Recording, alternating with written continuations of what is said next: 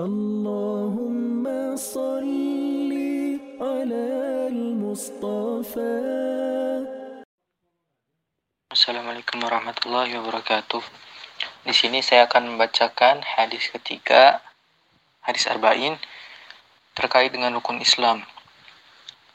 An Abi Abdurrahman Abdullah bin Umar Umar bin Khattab radhiyallahu anhuma qala sami'tu Rasulullah sallallahu alaihi wasallam yaqul bunyal Islamu ala khamsi syahadah an la ilaha illallah wa anna Muhammadar Rasulullah wa iqamis salata wa ita'iz zakah wal hajjil baiti wa shaumi ramadan. Hadis riwayat Bukhari dan Muslim. Abu Abdurrahman Abdullah bin Umar bin Khattab radhiyallahu anhu berkata, Aku pernah mendengar Rasulullah Shallallahu alaihi wasallam bersabda, Islam dibangun atas lima pondasi. Satu, persaksian bahwa tiada Tuhan selain Allah dan Muhammad Rasulullah. Dua, melaksanakan sholat. Tiga, mengeluarkan zakat. Empat, haji ke Baitullah dan lima puasa Ramadan. Hadis riwayat Bukhari dan Muslim. Maraji'ul hadis, referensi hadis. Sahih Al-Bukhari, Kitabul Iman, Al-Bab Al-Iman, wa qaulin Nabi sallallahu alaihi wasallam, bunyal Islam ala khamsin. Hadis nomor 8.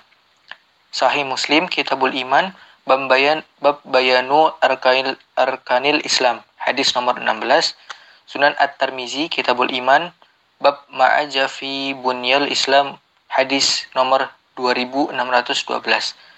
Sun, Sunan An-Nasa'i Kitabul Imam bab ala kambainil Islam.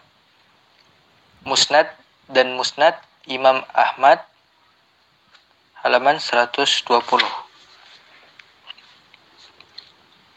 Fik Fikhul hadis, kandungan hadis. Yang pertama ada bangunan Islam. Dalam hadis ini Rasulullah SAW mengilustrasikan Islam dengan sebuah bangunan tertata yang tertata rapih, tegak di atas fondasi-fondasi yang kokoh. Fondasi-fondasi tersebut adalah dua kalimat syahadat, menegakkan sholat, menunaikan zakat, haji, dan puasa Ramadan. Kandungan hadis yang kedua ada rukun Islam. Rukun Islam merupakan kesatuan yang saling terkait.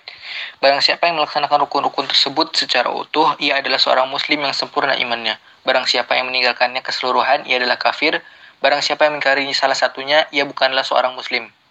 Barang siapa yang meyakini keseluruhan namun mengabaikan salah satunya selain dua kalimat syahadat karena malas, ia adalah orang fasik.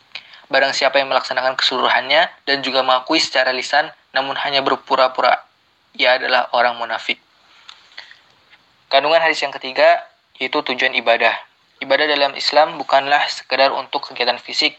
Lebih dari itu, ibadah mempunyai tujuan yang mulia. Salat misalnya, tidak akan berguna jika orang yang melakukan salat tidak meninggalkan perbuatan keji dan mungkar.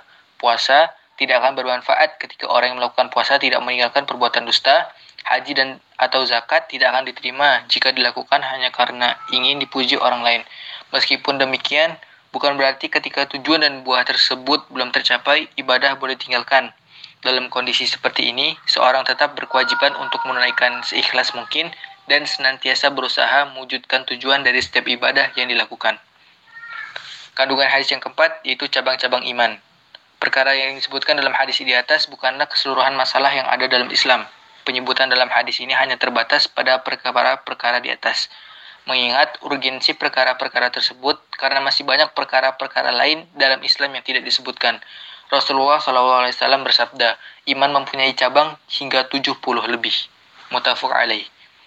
Dan terakhir, kandungan hadis yang yang terakhir adalah melalui hadis ini kita bisa memahami bahwa Islam adalah akidah, keyakinan, dan perbuatan. Karenanya amal perbuatan akan sia-sia tanpa adanya iman, dan iman tak akan bermakna tanpa adanya amal perbuatan.